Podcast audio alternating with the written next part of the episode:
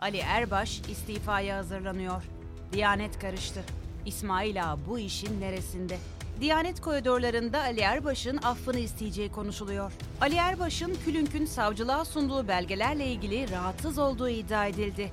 8 Ekim'deki il müftüleri toplantısının iptal edilmesi de dikkat çekti. Cumhuriyet'ten Sefa Uyar'ın haberine göre AKP'li Metin Külünk'ün Diyanete ve Başkan Ali Erbaş'a yönelik savcılığa da taşınan bir kısmı FETÖ ve PKK, bir kısmı da yolsuzlukla bağlantılı iddialarda bulunması Diyanet'te karışıklık yarattı. Adalet Bakanı Yılmaz Tunç'un Diyanet'te görevli eniştesi Fatih Kurt'a da uzanan iddiaların ardından Diyanet konuyu yargıya taşıdı ve Külünk hakkında suç duyurusunda bulundu. Ankara'da 60 sayfalık ifade veren Külünk'ün çok sayıda belge de sunduğu kaydedildi. Belge konusuysa başka bir tartışmayı alevlendirdi. Diyanet'te üst kademe personel arasında Erbaş'ın affını isteyeceği konuşulmaya başlandı. Özellikle belgelerin Erbaş'ı çok rahatsız ettiği, konunun da fazla dallanıp budaklanmasının ve büyümesinin istenmediği belirtiliyor. Çıkıp yalanlayın yönündeki söylemlere ise belgelerden bahsediliyor, yalanlanacak bir durum yok yanıtı verildiği aktarılıyor. Kurumdaki bazı eski yöneticilerin ellerindeki belgeleri de paylaştığı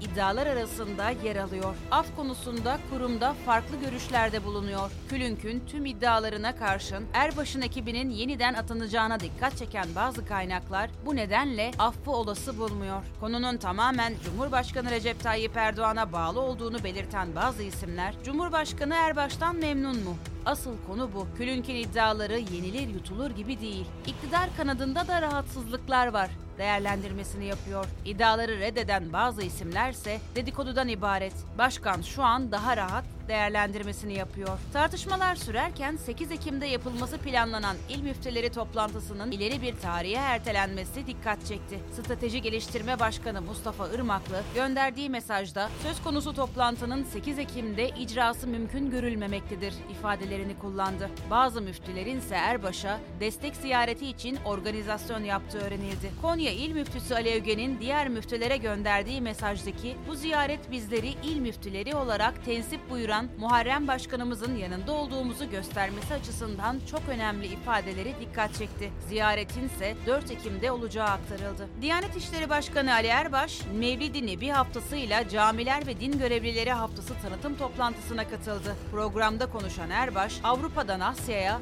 Afrika'dan Amerika'ya 2500 kadar hocamızın bulunduğu her yerde Peygamber Efendimiz'i anacağız. Onun insanlığa kazandırdığı zenginlikleri yeniden hatırlayıp hatırlatacağız. Mevlid-i Nebi haftasında çalışmalarımızı daha da hızlandıracağız, dedi. Öte yandan gazeteci İsmail Saymaz, Sözcü'de yayınlanan köşesinde Diyanet'teki İsmail Ağa örgütlenmesini kaleme aldı. Yazının ilgili bölümü şöyle. Menzilciler Sağlık Bakanlığı'nda, hak yolcular yargıda, YÖK'te ve üniversitelerde, Nurcular Emniyette, İsmail Ağacılar da Diyanet İşleri Başkanlığı'na örgütleniyor. İsmail Ağa'nın medrese ve kurslarında yetişen müritler müftülüklere atanıyor. Rize müftüsü Naci Çakmakçı'nın İsmail Ağa'ya bağlı Pekmezli Köyü Kur'an kursundan mezun olduğu biliniyor. Şu günlerde Rize'de hafızlık camiasını sarsan bir kayırmacılık konuşuluyor. Diyanet'in Rize'de yalnızca İsmail Ağa'nın kurslarına eleman gönderdiği ileri sürülüyor. Rize'de hafızlık eğitimi veren A ve B grubu 69 Kur'an kursu var. 47'si erkek ve yatılı.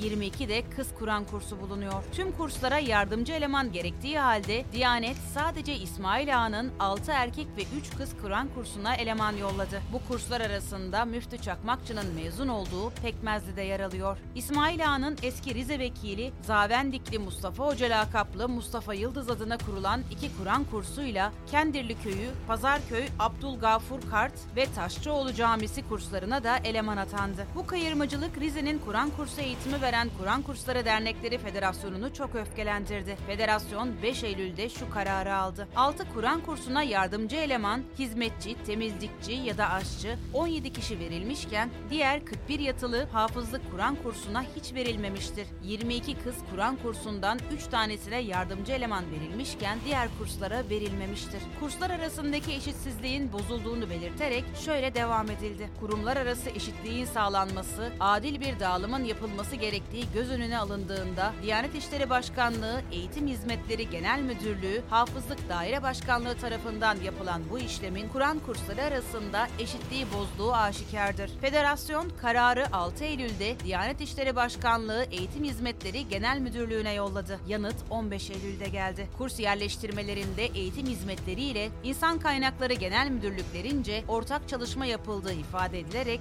şöyle denildi. A grubu Kur'an kurslarından başlayarak öğrenci sayısına göre destek personeli yetiştirilecek Kur'an kursu isimleri tespit edilmiştir. Sıralamaya uygun olarak tespit edilmiş ve destek personeli ihtiyacı en çok olan Kur'an kursu isimleri İnsan Kaynakları Genel Müdürlüğü'nce tercih işlemlerine başlanmıştır.